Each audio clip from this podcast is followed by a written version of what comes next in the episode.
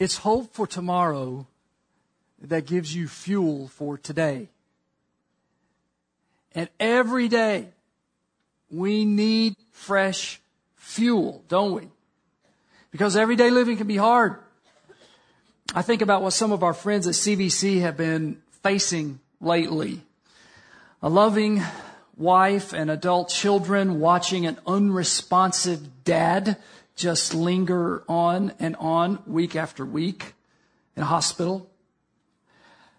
A young couple having to say goodbye to a newborn baby. A successful can do business leader now struggling with the after effects of a stroke. Um, the list is long. And I'm guessing that something is going on in your life that is unsettling.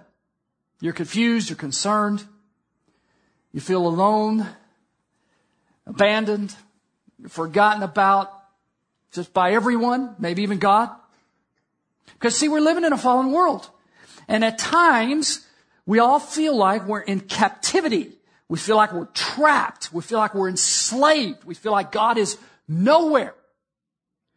Or at least He's nowhere close to us. We've all been there, right? And because of all of that, you're just out of gas and you just don't know how you're going to keep going. Well, we need to get our heads around something today. And we need to get our hearts fixed on a central truth of our faith today. Your hope for heaven is your fuel for today. Because you see, this new life that we have in Christ can only be lived out if we maintain an eternal perspective. Now, now throughout the Bible, God's people uh, felt often like you may be feeling today. And we're going to look at how God's people felt betrayed and oppressed and abandoned by God, but they were still able to find fuel. And we're going to look at how a spiritual leader named Ezekiel helped God's people not only survive, but actually thrive. So open your Bibles today to Ezekiel chapter 48. We'll look at verse 35. We give away Bibles here. If you don't have one, if you're a guest, you'd like a, this is a really cool Bible. It's on page 598. You can pick one up out there in the foyer. So let me set the table here. God, God's people have been living in their promised land, Israel, and they went through cycles of pursuing God and experiencing His favor and then forgetting God and feeling His discipline. And this goes on and on. And finally, just God says, enough. Enough. So he sends a foreign army from Babylon to ransack the nation, to destroy the temple, and to take the people away to captivity. So God's people are now held captive and they're oppressed in a foreign land. So they are physically and emotionally and spiritually bankrupt. And then God raises up a leader, Ezekiel, to speak his word to his people. And so the very first part of Ezekiel is him letting the people know that this captivity that they're experiencing is God's judgment for their sin. And Ezekiel sees the glory of God departing from the temple because of the unfaithfulness of God's people.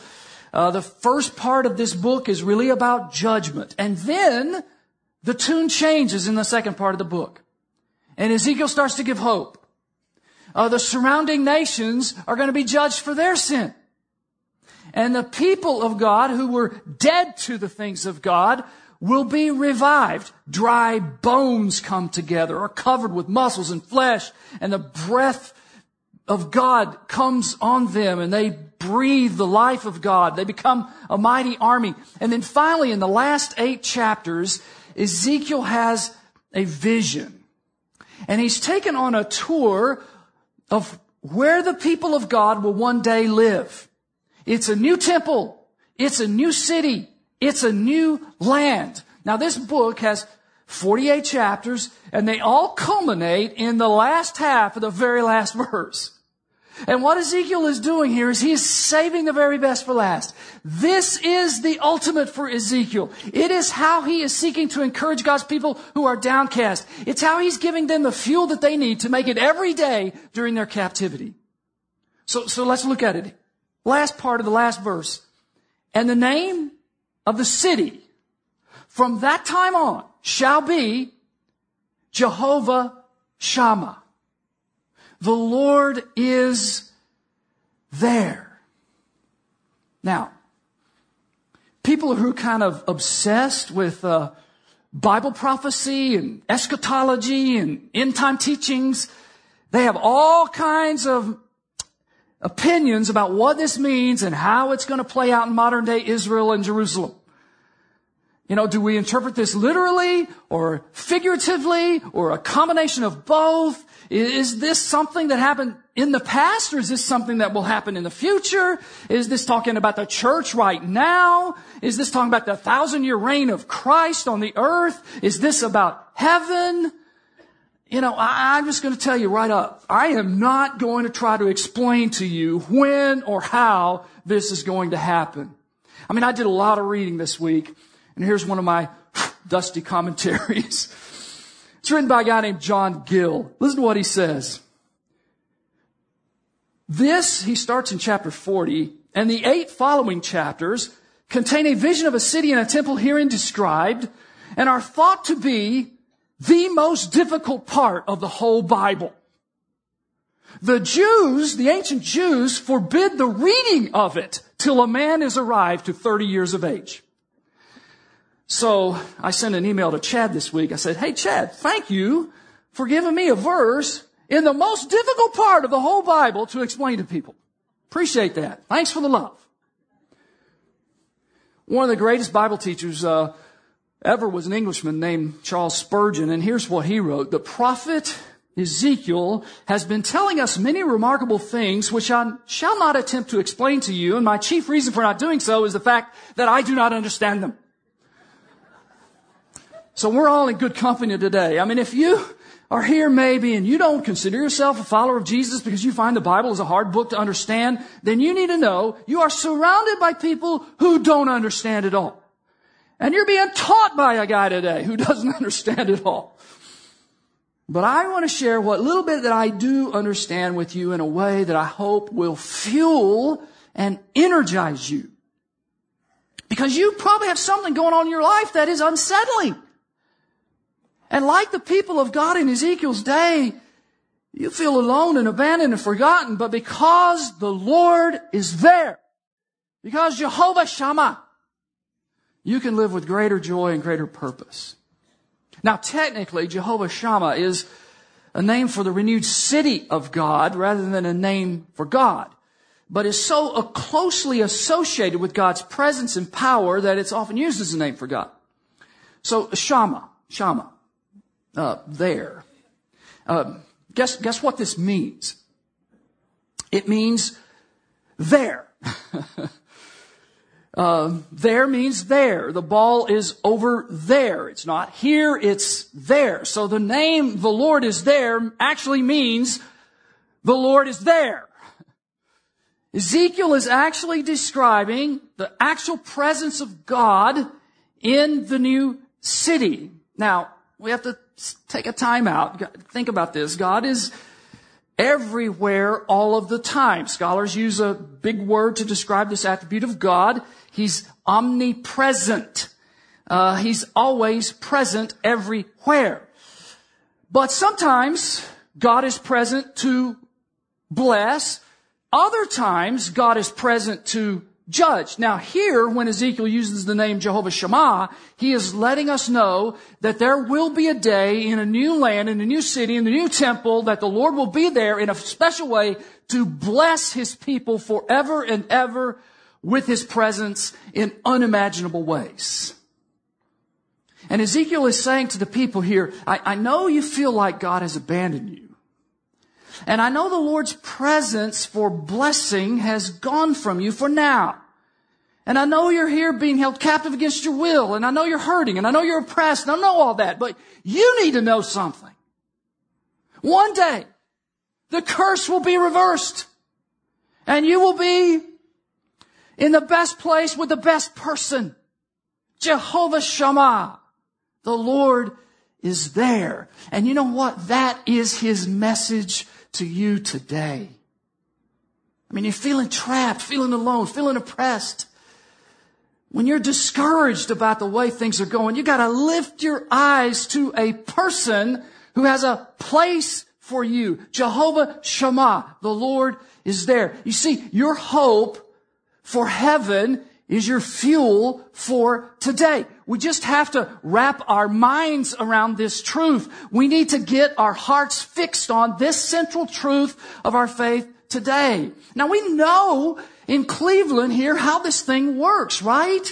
I mean, how do we make it through January and February and March, these brutal winters? And don't say, it's because I know that someday I'm going to move to North Carolina. Don't say that. No, how do, how do we make it through January, February, and March? It's because we know May, June, and July are coming. We get this in Cleveland. I mean, how do we make it through another 4 and 12 brown season? It's because we know a Super Bowl is, well, I'm pressing it now. I'm stretching a little too far. But you get the idea, right?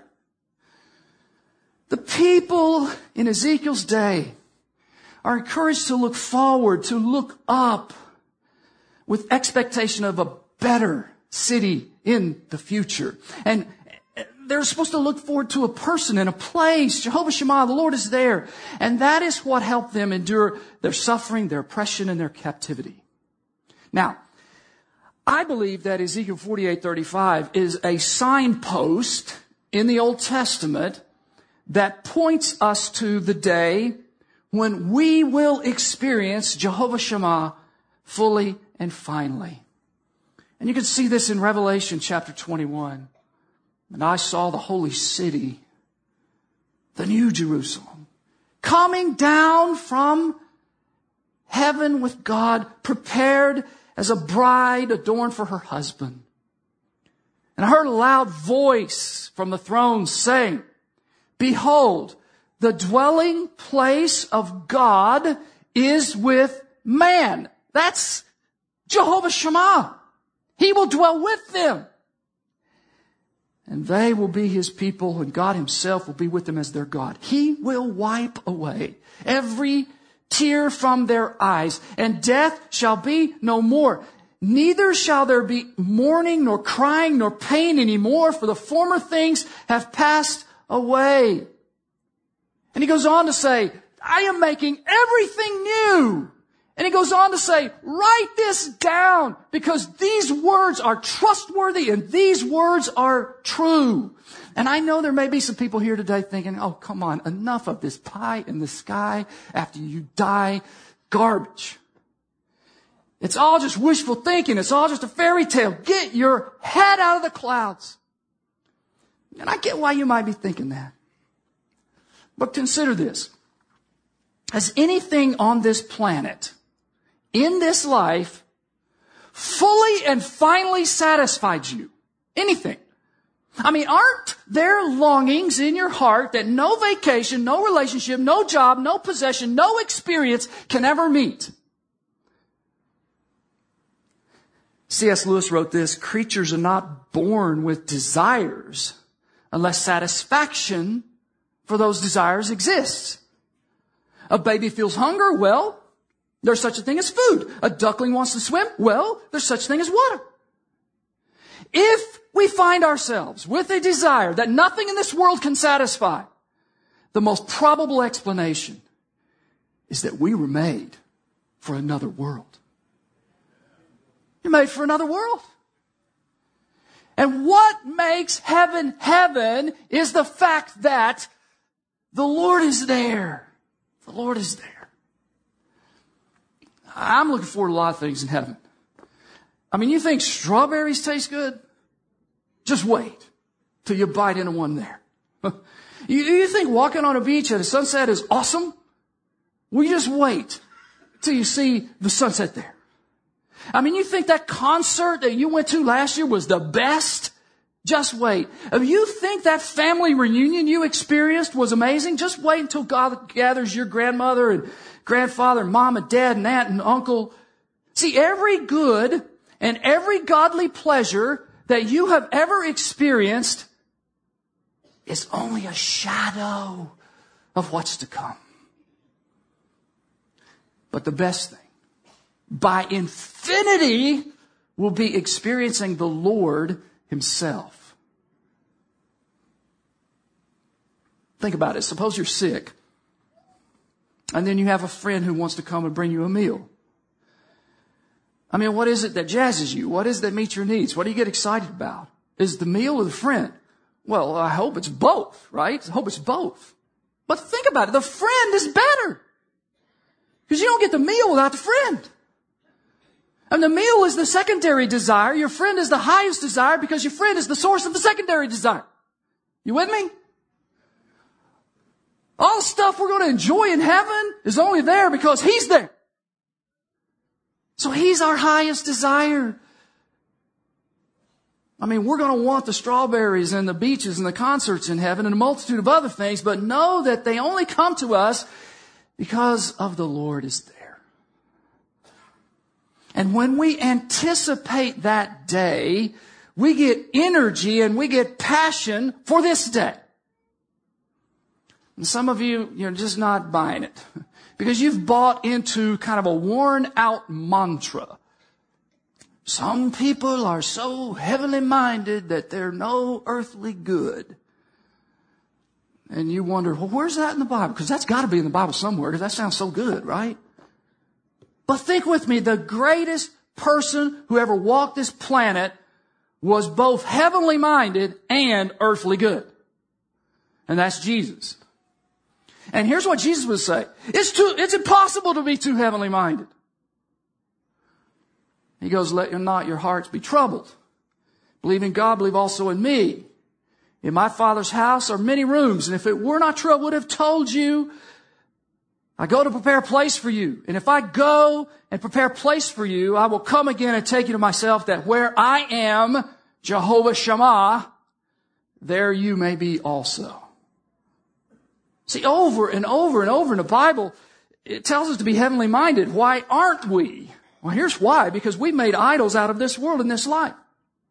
We're focused on gaining earthly comforts and experiences and pleasures and possessions. And guess what? It's making us miserable. Because we've turned this world into our home. We've made idols out of the things of this world. And this is why God commands us to hope for heaven. Colossians chapter 3. If then you have been raised up with Christ, seek the things that are above, where Christ is, seated at the right hand of God. Set your minds on the things above, not on the things that are on the earth, because you have died and your life is hidden with Christ in God. Titus chapter 2, he tells us to wait for our blessed hope, which is the appearing of the glory of our great God and Savior, Jesus Christ. See, the problem with us is not that we're too heavenly minded. It's just the opposite. Most of us are so worldly minded that we are of little heavenly good and little earthly good. Again, C.S. Lewis, I must keep alive in myself the desire for my true country, which I not, shall not find until after death.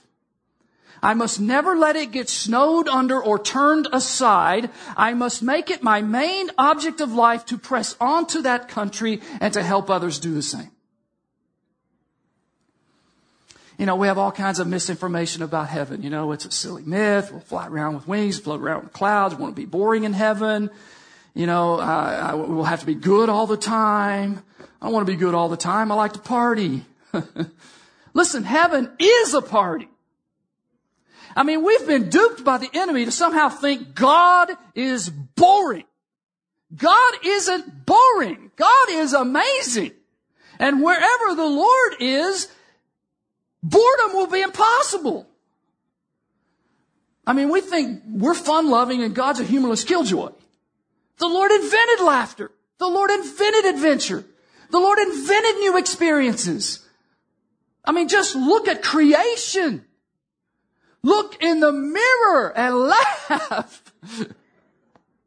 In heaven, we will never exhaust God's sense of humor and his love for excitement. Heaven is where the one who is infinite in creativity lives. How could the home of someone like that be less than exciting? I mean, when the omnipotent person creates the ultimate place, it gives maximum pleasure. And that's what we're waiting for. So what's a hopeless situation for you right now? Something where you might be saying is probably not going to get much better. God has something to help you keep hope alive, and it's Jehovah Shammah. We don't think enough about the beauty and the glory and the wonder and the magnificence and the triumph of heaven. And so our hearts have shrunk and our hope has dwindled. We have minimized eternity and marginalized one of God's greatest realities. Heaven is our home. It's, it's our reward. It gives us relief from our trials. It's an everlasting Easter and a never ending Christmas. It's the end of death. It's, it's an ongoing, ever growing experience of God. And in heaven is our greatest good. God himself. Jehovah Shammah. Do you, do you have a hunger for heaven? See, your, your hope for heaven is your fuel for today. Now, some of us are thinking, okay, okay, okay, okay come on, come on. Can you do something practical here? This is just not practical. Let me give you two reasons why this is practical. Here's the first. This is fuel for joy. Most of us are anxious and frustrated and miserable. Why? Because we're living for today. We're trying to make this life heaven. We want to make sure our relationships are working and we settle into what we hope is a good job, drive a nice car, get the right house in the right neighborhood. We want to make sure our health is secure. We try to manage it all. And because it's a fallen world, something inevitably is going to go wrong. And then we're miserable because we can't make this heaven. And we've lost sight of our blessed hope. We've forgotten our citizenship is in heaven. See, God has made us to want Him, to find our greatest joy in being with Him. And when we are there, in His presence is fullness of joy. Psalm 16, 11.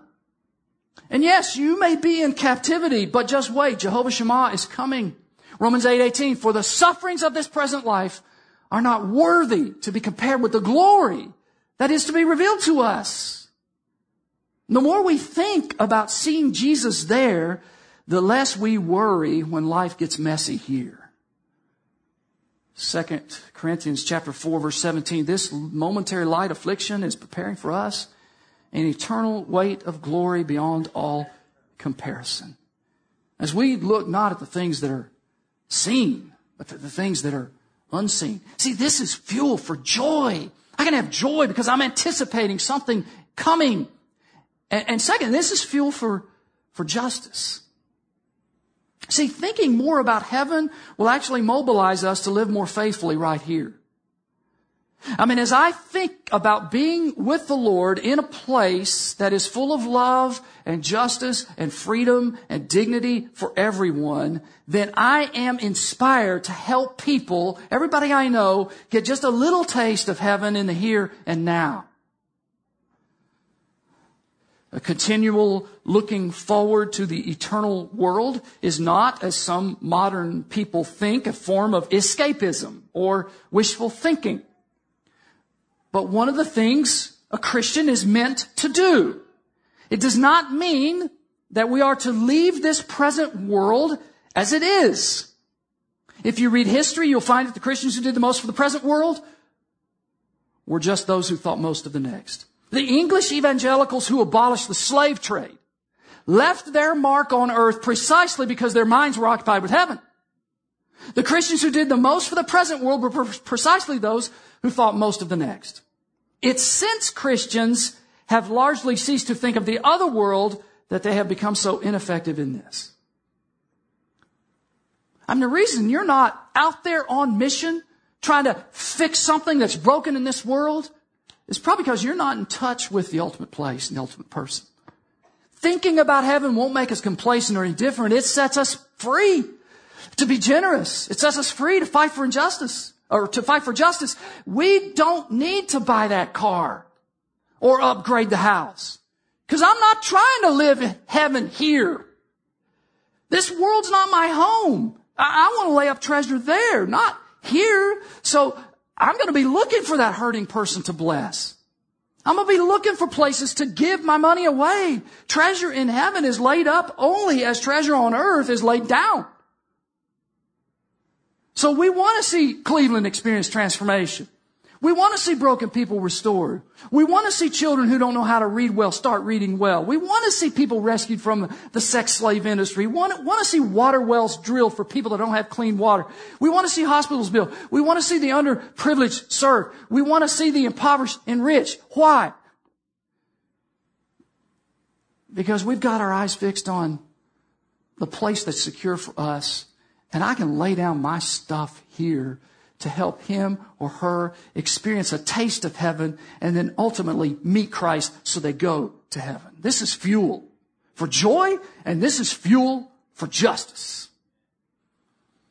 You know, recently my uh, friend Mark Zimmerman, who's uh, on the radio with WCRF, posted a question. Here's his question. Why is Tito Francona the best manager in baseball?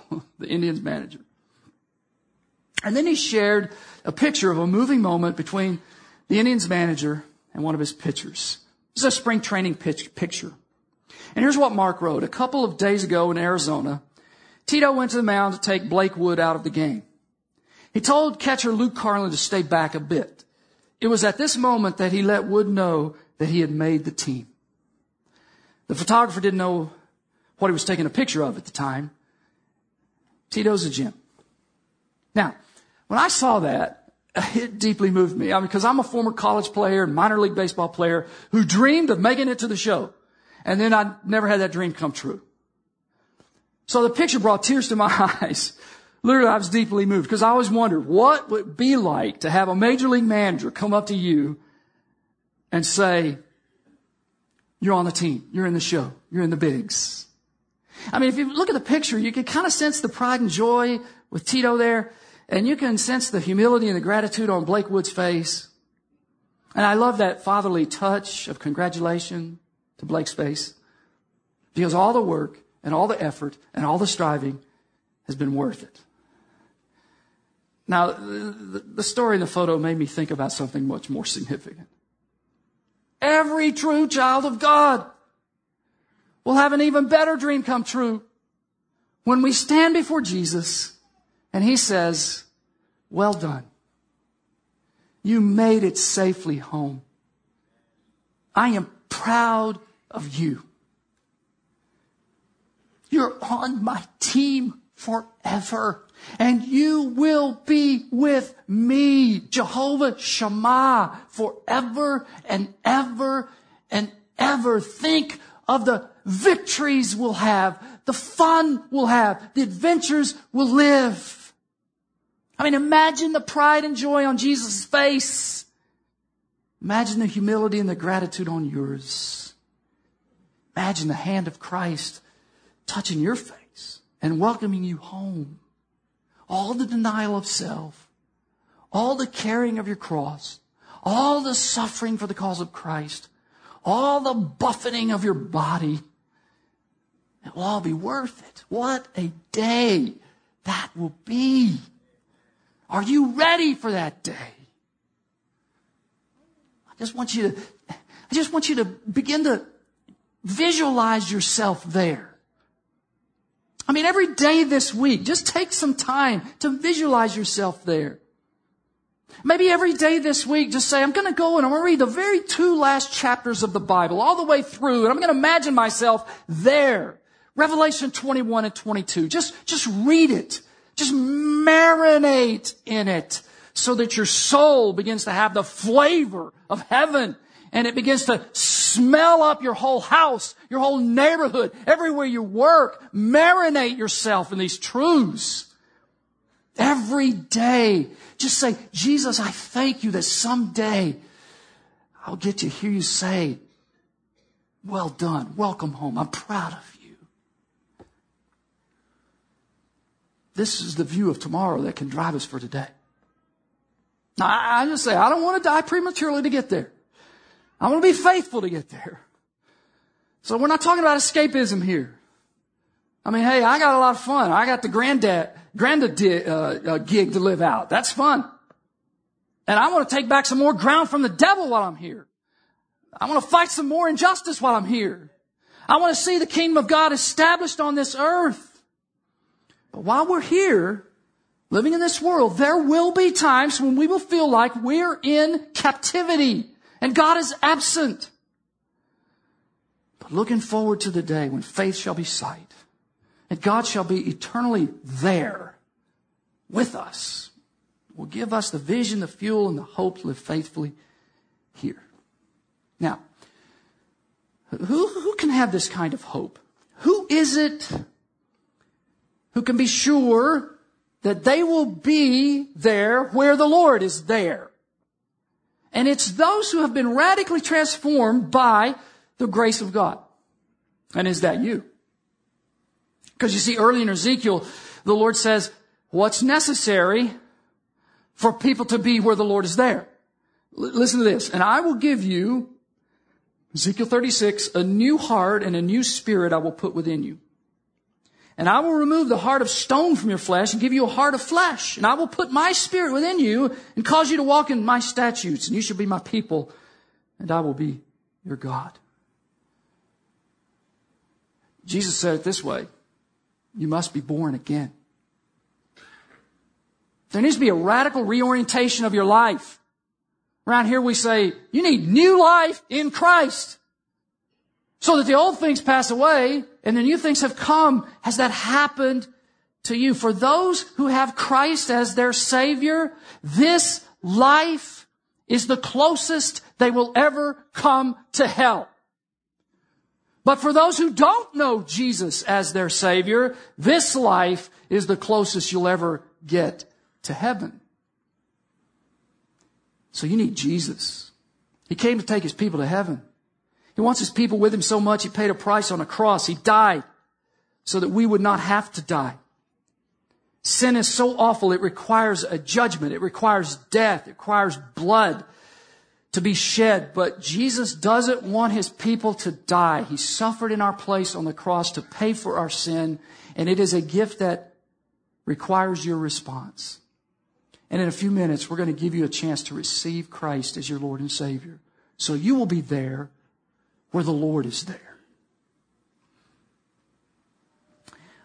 One of my favorite series of books is The Chronicles of Narnia. And the character who, um, in the series, who is like the Lord, is a lion named Aslan. And the very last book, in the series. And on the very last page, Aslan is talking to some children who have been with him on all these adventures in Narnia. And he says, you do not yet look so happy as I mean you to be. And Lucy said, we're so afraid of being sent away, Aslan, and you has, have sent us back into our own world so often.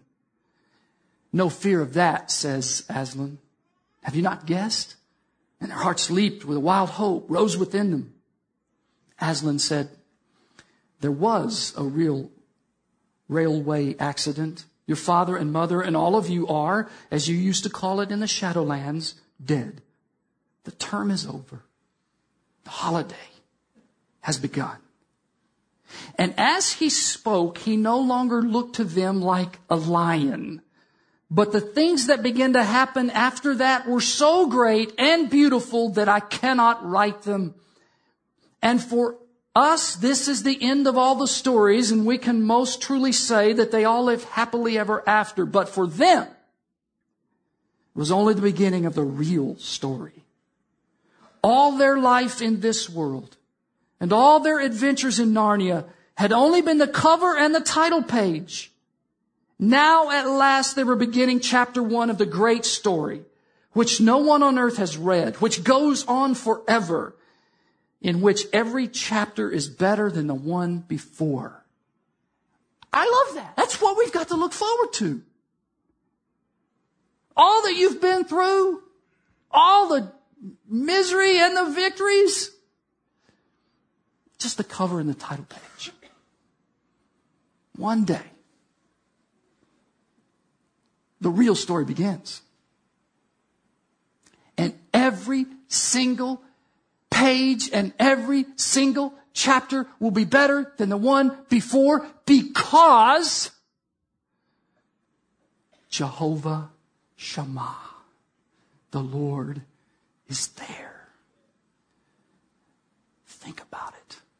Marinate in it.